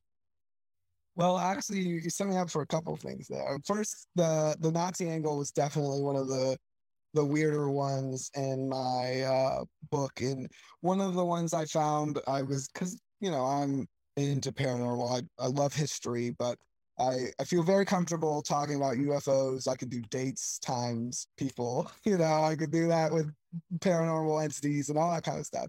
But you know, history it was a tough a topic I wasn't really, you know, super sure I was willing to tackle. But I it was turned out to be one people's one of their favorite part of the book. That's where I've got a lot of, of feedback on because it is so so interesting. And I'm going on a show later this week to talk more about Nazis in, in South America. So yeah, I went to to Chile with a, a bunch of research. And then I went and tried to find some Chilean Nazis And I first went to a grave of an SS officer, Walter Rauff, and found so was surprised to find it adorned with rose bushes that were like well kept and things like that. Yeah, he says he was entombed there to a crowd of people shouting "Heil Hitler" while he was uh, lowered into the grave. So it's it definitely was a, a bizarre thing, but my research led me to this place called Villa Baviera, which was this former Nazi compound back when this guy, Paul, what was his name? Ultra Rauff, Paul Schaefer. Paul Schaefer ran this Nazi compound. He was a medic in World War II and he fled through the, the Vatican rat lines to South America. And he set up this compound, and his main goal was to molest kids. He was a predator and he used his school to to you know prey on kids and eventually he was arrested for that. But during the time that the during the time the colony operated it was uh, known it was a known entity to the chilean government. At the time chile chile was a military dictatorship. It was funded by the cia they threw over overthrew and they had this this military dictator. And anytime they wanted someone to disappear they'd say send them to the germans. And they would send them to colonia dignidad and they'd disappear. And to this day there are i believe over 250 people who were sent to the colony who have never been found. They're buried out there somewhere and no one knows where. And I went out there because it's kind of been rethemed as this German retreat. And there's some Chilean people working there to your point of how this dude knew how to make German bread. And there's a whole German restaurant. They serve German food. And it's this weird, almost Black Mirror episode that I I found myself walking into. And I spent the night at their hotel and went out, out in the middle of the night and snooped around to see if there was, you know, any any kind of sketchy shit going on, which is probably the closest I've ever gotten to real journalism. But the the strangest thing I found was the photo albums of the weddings that they have there. One, I thought it was super creepy that people have their weddings at the Nazi compound where pe- all those people disappeared. But two, the most the other interesting thing about that was that there were all these military officers getting married there. And so it looked like it, it kind of seems like they still kind of have that connection on some level with the, the military. In fact, back in, I think, 2011, 2012, they found a weapons cache buried on the property. And they said, oh, no, that's from back then. We had no idea that was there. But, you know, who knows? And, and so that was, it was bizarre. And again, this massive fenced in compound, you, you know you've entered it because you pass a fence and you pass the guard tower. And then you continue on into the mountains and there's this little guard gate. And it's just hundreds of acres of, of empty land and this tiny like weirdly built german village in the middle of it. And it's yeah it's it's a weird a weird thing. And when you go further south towards the fjords in patagonia you find more German architecture. There were towns that were set up actually before World War II to attract what the Chileans and Argentinians in particular they called high value immigrants. And they wanted German and Dutch people and Swedish, and they wanted all these white people to come settle. And so they built these kind of German themed settlements, and it worked for a large fortune, which is why so many of the Nazis ended up fleeing there because they had relatives and family members down there. There, there was a Ah. system set up. Yeah. There were German speakers, you know, they, they could meld into these communities. And some of them did. One of these guys, Walter Rauff, died a free man in Chile when they, they buried him there. Another guy in Argentina, one of the hot shots, I can't remember his name, one of the top honchos, he was a teacher for decades. And then one day, the Mossad kidnapped him on the street, threw him in a van, flew him illegally back to Israel, and executed him that same night. And it was a huge fiasco for Argentinian Israeli relations. They still haven't really ever recovered from that because these governments viewed these people as assets. They were citizens and they, you know, had done their time as far as the South Americans were concerned. And a lot of them were, you know, valuable. They had technology and secrets and, and these kinds of things. And perhaps they had strange technology you know, bizarre things that we always theorize that the US captured or Russia going to that that Nazi bell. And I was going to say the who was the author of the book you mentioned? Walter Bosley. Walter Bosley. He is if he hasn't heard B theory, someone needs to get it to him. Let's get into it. I mean, that's It's his definitely missing piece. It's his missing piece. help us understand. Uh, so the well before let me wrap up the friendship bit is that so if they did have that UFO technology, um, of course there's that theory that they went to Antarctica and they hid out in, in Antarctica, and that theory is based off of in a large portion Admiral Karl Dönitz who said that there was at his Nuremberg trial that there was an earthly paradise that the Führer has constructed and will continue to to rule from there or something like that. And everyone says it's and but if you go to Patagonia and those beautiful fjords and rock beaches, it looks like the fjords of Norway. It looks like what a German person would call paradise. And so I I posit that there's a good possibility that this friendship group may just be the leftover children of the scientists who who built this paradise on earth and that their technology these ufos might be the the last remnants of some some secret tech Wow. And- um, Well, and this I don't know if you're aware of this, but it's all kind of coming to mind now because it's it's so relevant to this. Have you ever I, I have you ever heard of this like theory of the north south pole kind of like going in on itself? So like what was once at the north pole comes around and comes out through the south pole somehow. yeah What if uh, what if, and this is total speculation off the top of the dome right here, right now. What if the Nazis, like, you know, this like theosophical mythos of their homeland, they associate to the far north, and then because they have this maybe esoteric knowledge of the way the earth works, they were like, oh, well, it's it's there. It's in Antarctica. Let's go there. I mean, that to me seems Mhm. like a, a strange connection.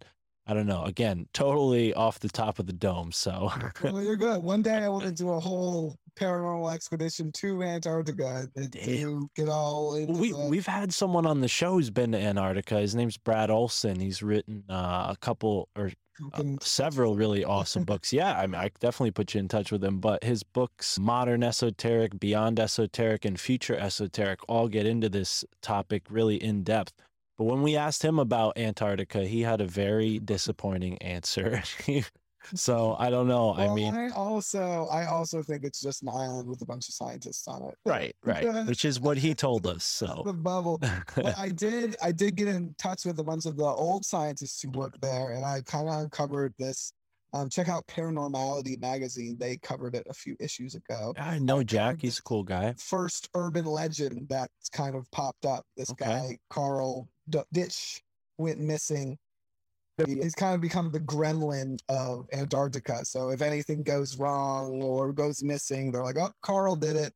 You know, he's living out there on the ice somewhere. And so it's a really interesting story. Go check that out. But back to the idea of Nazis and the B theory. So when I'm discussing the possibility that Nazis have this tech, I think everyone's heard of the Nazi bell, right? This mythical device that we're pretty sure is real. Scientists are pretty sure it was a nuclear centrifuge to make, you know, atomic weapons. But other people have suggested that it's zero point energy, some kind of anti gravity device. And that's been a long entertained theory, you know, foo fighters and Nazi UFOs. They this has been a thing since the war. People were hypo, you know, theorizing that the Nazis had these craft. And so back when I was in Morocco backpacking, I met a very strange man who told me he was the son of a CIA agent. And there was a little bit of information. He had some assets and things that were kind of suspicious. No hard evidence, though, to back up that claim. Just some light things that were kind of made me think twice about it, you know? But I initially like rolled my eyes and said, okay, sure. And he told me he knew people who flew UFOs and that UFOs were based off of technology discovered inside of honeybees. And I was like, okay, sure. All right. Well, I, didn't even write it down because it just was so crazy. It's just something you don't forget. I hear a million crazy theories a day about reptilians and, you know, the Bible and all this. UFOs are powered by bees was a, a new one for me. And I was like, hot damn, that's a cool story. And he even said like I, he could introduce me to UFO pilots and those kinds of things. Now none of that ever occurred. I had two lunches with them, but uh, my my time in the country ran out, and there was no digital communications to to continue the dialogue. But I wrote that little, you know, diatribe in uh, my book about the Nazi Bell. I was like, so yeah, there's one time a crazy guy told me. So maybe if it is something that mundane, then yeah, the Nazis absolutely could have discovered that. It, it seems simple enough. You know, they just discovered bees are anti gravity and then they built a big bee. Bada bing, bada. Nazi bell that kind of looks like a thorax with the stinger at the top. It kind of, you know, it kind of checked out.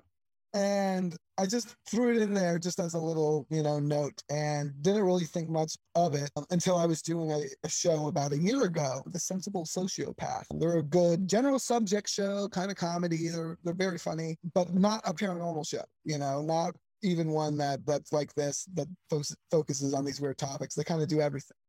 And they read my book and had me on the show. And the, the host astonished by that little paragraph because he told me that a friend of his, a close friend of his, he's his dad was a CIA spook type, and all he would ever tell the kids about what he did was a man in black, like in the movies. And you know, like that was all he would really get into it.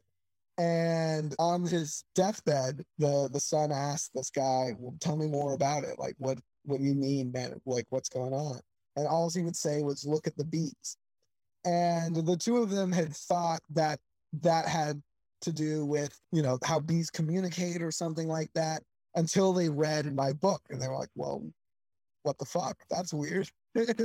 So now i had these two weird very unreliable very shady sources but they were saying essentially the same thing that Yeah. ufos and bees are somehow connected and you know of course the bees are dying they're very important everyone's talking about it. I started to look into bees and there was a for a long time this kind of myth out there that bees were too heavy to fly. And some mit mathematicians were bored one day and they did the math and they figured out bees should be too heavy to fly the wings are too small. Nowadays they say bees flap in a circular pattern it creates a vortex and that's how they get enough lift.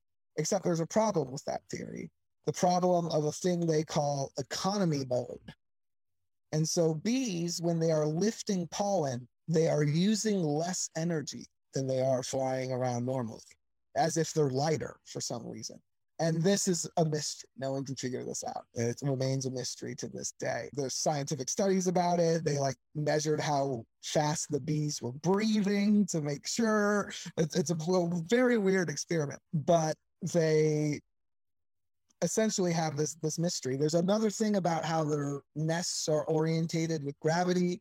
They shouldn't be that way. Like it structurally doesn't make sense. Other animals never build nests that way. So there's a couple of other weird things when it comes uh, to bees and gravity. But the really weird thing hit when I discovered the research of this Russian scientist named Viktor Grebennikov. And he was a Russian entomologist, an insect scientist who wrote near the end of his life, he discovered this thing called CSE, the cavity structure effect. And this is a thing recognized in um, Russia and many parts of the world. It's a legitimate, a legitimate effect. You can look up, you know, experiments. There's actually, if you have a kid who needs a science fair experiment, do one of these CSE experiments. They're super easy and cheap and they work. There's weird video. Go look them up. But it's anything that has these repeated cavities, like a honeycomb or a wasp nest, gives off a very unique electromagnetic field, one that can move through solid objects without, you know, as much interference. And it, he displays it by moving a thing inside of a jar. You can just bunch up a bunch of straws and point it at it, and it starts to spin. Like there's all these weird little experiments. And he later discovered under uh, certain insect wings. He wouldn't say which one in his research because he didn't want these insects to go extinct. Though in his videos, he uses certain in photos of his research, he's using large scarab beetles. But from what I've heard, bees can also be used. so, in certain heavy exoskeleton bearing insects, in the panels that cover their wings, he discovered there's this, this pattern that he recognized should give off CSE energy. And when looking at them under a microscope, he discovered that they would float a little bit before they landed back on the glass. And so he stitched a bunch of these together until he made this block. And when he tapped it, it would float up to the ceiling and gently fly up to the ceiling and gently float back down. You know, it's this Wow. this heavy block. And so he combined a bunch of these blocks until he had this platform. And it was a platform. It looks like a a pallet with handlebars, like with a scooter's handlebars. There's images of it mm-hmm. available Right. and it's he he said that this craft could fly. It would go incredible speeds. It could go up and down. But not only would it fly, it had all of these bizarre side effects that would occur when he operated it. And that was the thing that really drove the story home for me was the side of they were almost the same as the list of side effects I wrote that are the same between paranormal and psychedelics he said all of these things the time dilation the strange worlds the poltergeist activity all of these things occurred when he operated these this craft. On his first test he noted that he flew it around this university town he worked in siberia. And he noted that all the people on the ground the next day were reporting ufo sightings but they weren't reporting a little man on a, a pallet flying around. They were reporting the giant glowing triangle. And as he continued to use the craft, he noted it would always be seen as these glowing geometric shapes and never as a little guy on a platform. And he rattled off, you know, saucer shaped, triangle, tube, you know, cigar shape. And he rattled off the, the UFO shapes. And he also noted that other UFOs were being seen around the globe the same time he was operating his craft. So he assumed that someone else had discovered this. Multiple other people had discovered this because there's UFOs all over the place. And that it was in his best interest to just stop using it and shut the fuck up. And so it, this is pretty much a thing in the last chapter of his book that he's like, oh yeah, I built a flying a UFO once. And it gets stranger because the areas he would operate this craft and land it, they began to get plagued with poltergeist activity. He said if he were flying the craft and he dropped something off of the craft, it would cause um, little holes, like little tiny holes to appear in people's wind, like that were burned through, something that occurs a lot in UFO encounters and flybys. He said one time he dropped a test tube and found it fused inside of a window, like it had melted together and still in the shape, but like the window was right between it. And all these strange things would happen when he landed the craft at these areas too, and it would stick around for a while. These areas would be kind of stuck with the this side effect. One of the weirder things he said is when he was collecting his insect specimens, one time he put uh, one in the- the test tube, put it in his pocket, flew back to his lab, you know, in an hour's flight max. And when he took the test tube out, the larva was fully grown, something that would normally take weeks. It had fully grown in his pocket from from a larval stage. And he noted several other bizarre time anomalies. And so this was a really weird, like, huh, that's, huh, that's bizarre. And so when I applied B theory, I started thinking about other things like um, Skinwalker Ranch.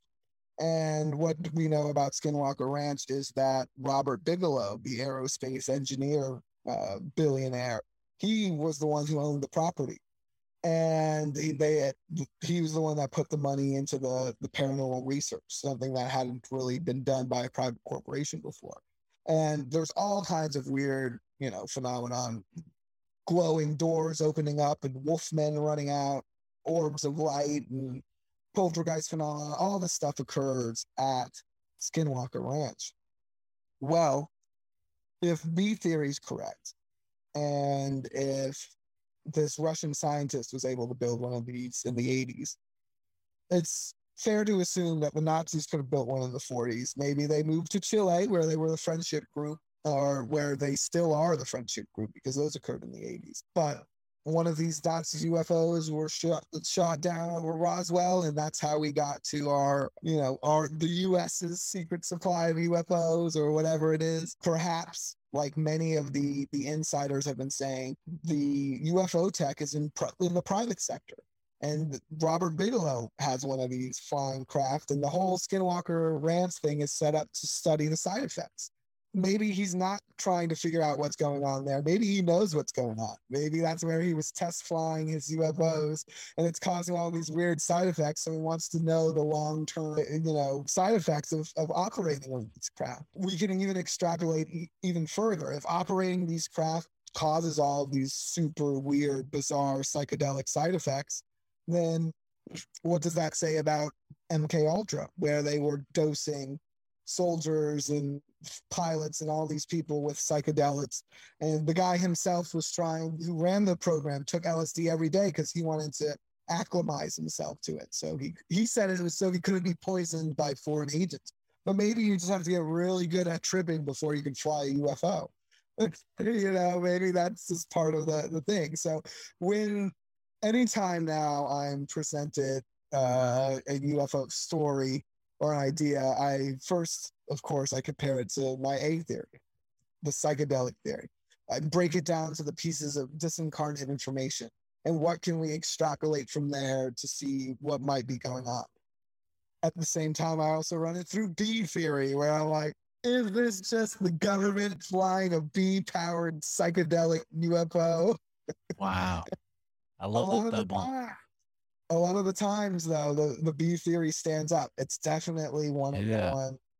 And I also like to point out if there's if someone's running the stats on which ones on which theory presented is most likely true, from extraterrestrial to psychedelic to B theory. The I think statistically speaking, we know there's humans and we know they do weird shit and build secret technology. We know all that happens. We still don't know if there's little men on different planets, and we still don't know if there if reality really is a psychedelic experience. We can't say those for sure, but we can say the first three things for sure. So technically, B theory for a lot of people would be A theory because it is it's it stands up. It's it's a theory that you know it it has wings. I love it, man. The concept of how the bees fly and the fact that when they have pollen on them, they're actually in economy mode. I find that really fascinating because what comes to mind is maybe the surface area or maybe the vibration. I mean, so many things that are totally out of my realm. Have you looked into zeppelins at all and and this sort of thing, like with the bells? And because I've heard some talk of of bells being used or utilized in those early flying machines as well. Mm-hmm. Yeah, there's a lot of. I've recently come across of some like diagrams, actually triangle shaped craft that supposedly used in Turbinikov, but it's all the information is all it's never connected in a linear way. Like it never really matches up. It's kind of someone like I've got these blueprints and then I've got this thing and this thing and this thing, and I'm like those don't really connects other than they look cool like you know it's it's a really difficult thing to decipher. There's also videos out there of people flying around on these little craft that look kind of like Gorbanov's craft but with walls and it's these like the video says it's Russian soldiers but I found another video and it's a lot of the same footage and it's it includes a diagram of an engine, like a very typical kind of helicopter engine that's in the floor of that craft. So there's a lot. It's like always with this this field and these subjects, it's always a battle of deciphering which information is is valid and true. And then, of course, a lot of it gets really technical. Again, it gets into that almost engineering phase where again I'm unqualified to say whether that's legit or bullshit. I, I don't know. I have no idea. That yeah, that's math. it definitely looks like math, but I, I can't say for sure the the logistics of it. So it's it's a tricky a tricky situation, but I think it definitely is a it's a theory that really it's a it's a thinker. It, it sticks with you because I think it it really does explain this, you know, this human aspect to at least the UFO phenomenon, especially now with the military giving it so much attention and, and things like this.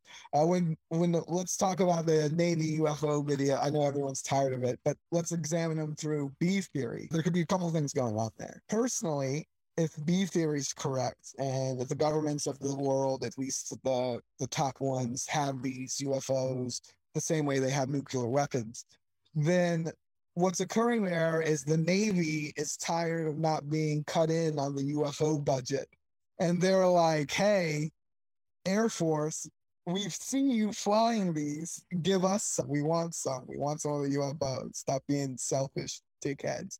The Space Force, whoever's in charge of, of the UFOs. Or it could be if these craft are being used by the governments of the world and they've been doing, you know, these weird UFO black op missions, you know, abducting cows and people and, you know, maybe introducing new STDs and doing who knows what they were up to. Mm-hmm. But if that is the way, then perhaps releasing the videos is our military's way of changing the game. They're, we're, we're in some kind of stalemate deadlock. We keep sending UFO squads to do UFO missions and no one's losing an inch. It's, it's trench warfare, but with UFOs, it's not working.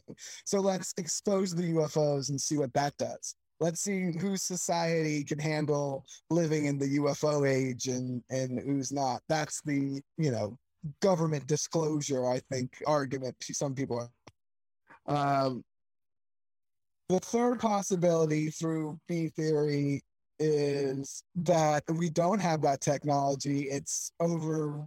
They got they got to Gorbachev and the Russians and the Chinese have it, and we are shit out of luck, which would be unfortunate. But maybe not, because if these psychedelic side effects are true, then you can't really. It's a kind of equivalent of using nuclear warfare. You leave an area possessed with ghosts and stuff for, for the next however long it, it happens, you know, whatever the, the side effects are. I mean, stuff seems to continue to happen at Skinwalker Ranch to this day.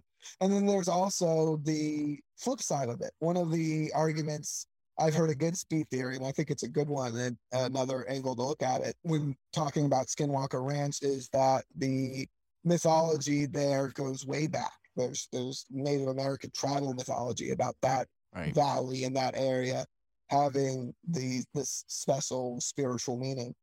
But if these crafts affect space, well, we know they affect space through all this weird, bizarre stuff that they leave behind. If it affects time the same way, maybe you're permanently fucking up a timeline for that area. Maybe those weird paranormal effects that were happening a thousand years ago are because of the same occurrence that have that's happening now or in the future. Maybe it's it's forever. Maybe future Robert Bigelow walks through one of those portals and talks to past Robert Bigelow, and they're doing like a whole Rick and Morty scheme. You know, who knows? It's, it's a this technology. If it is incomprehensible, like Gorbachev describes, I mean, he said, "Fuck this! I'm putting it away. Like this is a weird, dangerous object. I'll just drive the four miles, the four hours to my research sites. I don't need to fly the little craft. And that he he put it down. So maybe that's what's occurring for some of these these people. So who knows? Who knows? Some of the videos we've seen, some of the videos we've seen definitely seem like orbs and smaller. So maybe they put it in probe technology. Maybe the machines can operate this. And maybe that's the the the new warfare. You just crash one of these UFOs into a town, and then everyone goes crazy.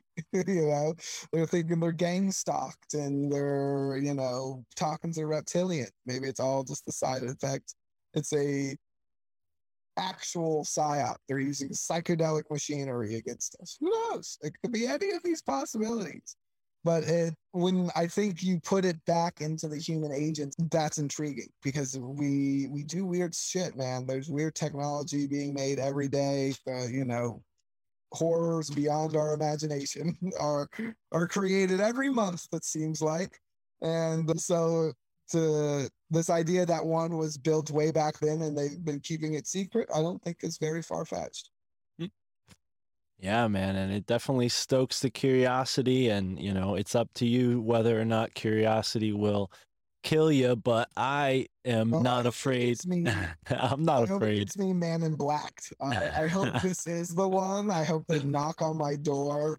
I'm ready for it. I've been waiting for it uh, any day now. I got a knock last night. I was almost sure it was them. It was so late. No, it was the landlord. But anyways, I'm telling you, if this is true, they've got to shut me up about it eventually. I've been sit, talking about this all over the place. Well, This eventually is going to get to the Pentagon. So go on, send someone for me. Tell me I'm right. Well, all I can hope to send is people to buy your book. And I know one person, uh, me, who's going to be ordering the book as soon as we're done here because I'm fascinated. So tell the listeners where they can follow up with you, bro, and uh, how they can get that book because I need those details and I, I will follow up on that promise right now. Yeah, absolutely. So you can find me at Chaz of the Dead on most of the social medias. I'm not on Facebook too much, but the other ones you can find me there. My website's chazofthedead.com. You can find a link to my book there, or you can find it on Amazon. It's Paranormal Expeditions Hunt for the Friendship. It's a story of UFOs, Nazis, psychedelics, and an expedition to the edge of the world. So check that out. Last minute Christmas gift. Go pick it up. And also check out my website for next year. Um, a Patreon's coming out each month. I'm going to put out um, these research dossiers that are on little known subjects. Um, the first one's actually on B theory, where a bunch of videos and links will be to to back up all the crazy stuff I said. The next one's on Russian poltergeists. So if you like these weird, far out stories no one's ever heard of from the the paranormal, you can check that out and subscribe. That'll be going live at the start of the next year. So Right on. out, people. Yeah, right on. Oh, and the other thing I forgot to mention on the point of bees is how weird bee vision is and how like, you know, they literally see pollen, you know, they see these different spectrums of Mhm. light, you know. But besides that, we have one last question for you. Does your family think you're crazy? I mean, you're going all over the world, you're studying these things, you're reading books, you're putting out your own books. I mean, come on, how how crazy do they think you are?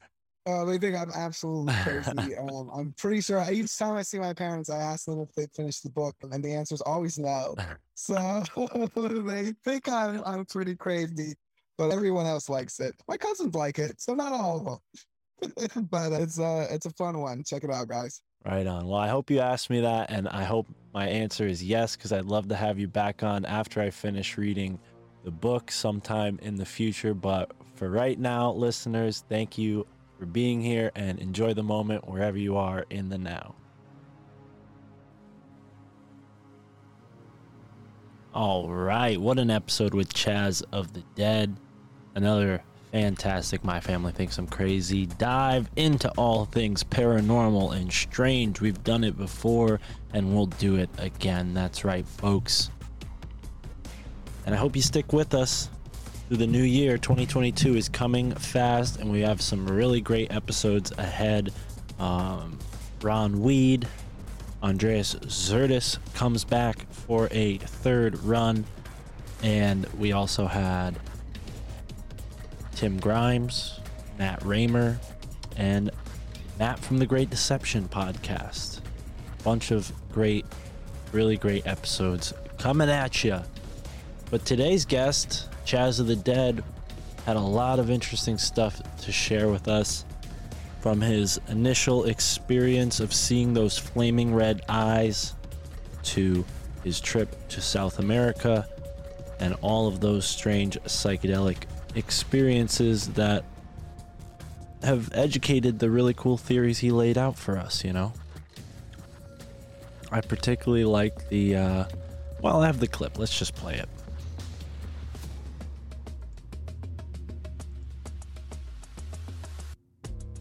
People are either terrified, right? They're taken in the middle of the night against their will. It's a horrific experiments, you know, on the genitals and touching the buttholes and all that kind of stuff. And on the flip end, you have your Steven Greers and other ones who have had these supposed contact experiences, and it's all love, light, and peace and oneness with the universe, which anyone who's taken magic mushrooms knows that feeling. Our consciousness somehow facilitates these sightings. And that, of course, is reiterated by psychonauts who consistently use substances and interact with entities. They're interacting with a variety of entities, and some of them are surprisingly similar to some of the, the entities seen in, in paranormal encounters. So this this is kind of the avenue where I've I've parked my seat in the, the area of research that I've been focused in and I loved that part of it. And that's why I do have a lot of caution and apprehension when it comes to talking about psychedelics on the show. Not that I don't take them myself from time to time, but I definitely wouldn't want to inspire someone to have an experience that they weren't prepared for. Uh, and Chaz lays it out in a really unique way. Like I said towards the end there, I told him I would buy his book, and I did. It's on the way. Uh, it will be here in about seven or eight days, and I plan on reading it having Chaz back on the show for maybe uh, a more in depth interview, touching on some of the more interesting things that maybe I'll find in his book. Who knows? I definitely have said it already. It's my goal to do more interviews like that where I've read the author's book ahead of time and I'm very prepared.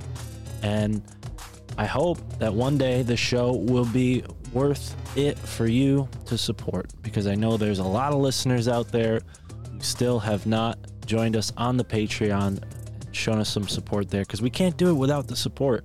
And in honor of our newest patrons and supporters, we're going to give out some spirit animal names. That's right. Not only do we have three new patrons, but we also have a new supporter on Subscribestar. Shout out to you. Now, I think Subscribestar is a little anonymous or something. I don't know.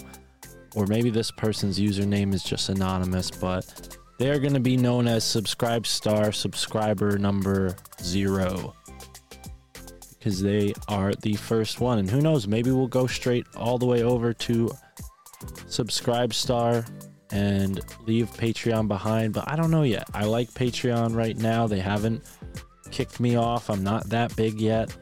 Uh, but I think by the time we do, if we ever reach that level, we'll find something else because Patreon doesn't seem to be in line with what we talk about on the show, and that's fine. That's fine. But for now, we're here. We have some spirit animal names to give out. So I've shuffled the deck and I'm going to pick these ahead of time to save time. So we're just going to line them up and then read them off. All right, so our first name we're giving out, like I said, for supporter zero on Subscribestar, you are the painted fish. Very cool. You got the fish card and the painted face card, which represents self expression. Welcome to the family, Painted Fish. Next up is our patron, one of the newest patrons on Patreon. Their name is Kimberly. Shout out to you, Kimberly. You are the victorious raccoon. You got the counting coup card, which represents victory, and you got the raccoon card. So you are the victorious raccoon. Welcome to the family, Kimberly. Next up is Brian. Brian left us a really nice message on the pod inbox. We still have the pod inbox. Go over to podinbox.com and leave us a message there. I think in the new year, I will not be using the pod inbox anymore. I think I found a free, uh, free alternative. So stay tuned for that. But Brian left us a very nice message. He said, You played my message on your podcast. Yes, I did. Um, he says he loves the show and he loves your handbook for the apocalypse that I do with Mike Wan. Thank you very much, Brian. He has a love for history and the truth, and he feels that finding his, our podcast via Mike and the Higher Side chats has been a synchronistic journey to search the mysteries of his area. He recently visited a shaman in his area, and it opened a world of enlightenment. He found out that his spirit animal is the eagle and the buffalo, and his companion animal is the wolf. He also had a connection with a Native American, which was very interesting. Very interesting stuff. I hope this person that you connected with uh, teaches you something new, and maybe you can share that with us on the show. as far as your patron spirit animal name, you have received the drum card, which represents rhythm and timing. I find that very synchronous. as You met us at just the right time, and all of those things possibly happened with precise timing, very personal. You got the dragon card, so you are the rhythmic dragon. Rhythmic dragon. Very cool, Brian. Welcome to the family. We appreciate you. And last but not least, our newest patron is Justin. Justin, thank you for joining us. And your spirit animal name. Ooh. So we have the Southern Shield card and the Zebra card. The Southern Shield represents innocence and the inner child. So you are the innocent zebra. Welcome to the family. Well, that does it for today. Not a lot to say other than I'm blown away by what Chaz shared with us about bees and Victor Grebennikov. I included a link in the episode description to some more fascinating stuff about Victor Grebennikov. I think we may be dedicating a episode to this kind of subject, Russian scientists and strange inventors, uh, very soon. So stay tuned for that. And thank you, folks, for listening to the My Family Thinks I'm Crazy podcast. I hope you have a very Merry Christmas. This episode will be coming out on December 24th, 2021. Christmas here, Christmas Eve here in the United States. So have a Merry Christmas. If you don't celebrate Christmas, I hope you have a happy holiday, whichever holiday you celebrate, and I hope you have a happy new year. We will definitely be back with more episodes before the new year. But until then, folks, thank you so much for being here with us on the My Family Thinks I'm Crazy podcast. I love you all from the bottom of my heart. If you love us too, support us on Patreon. Have a great moment wherever you are in the now.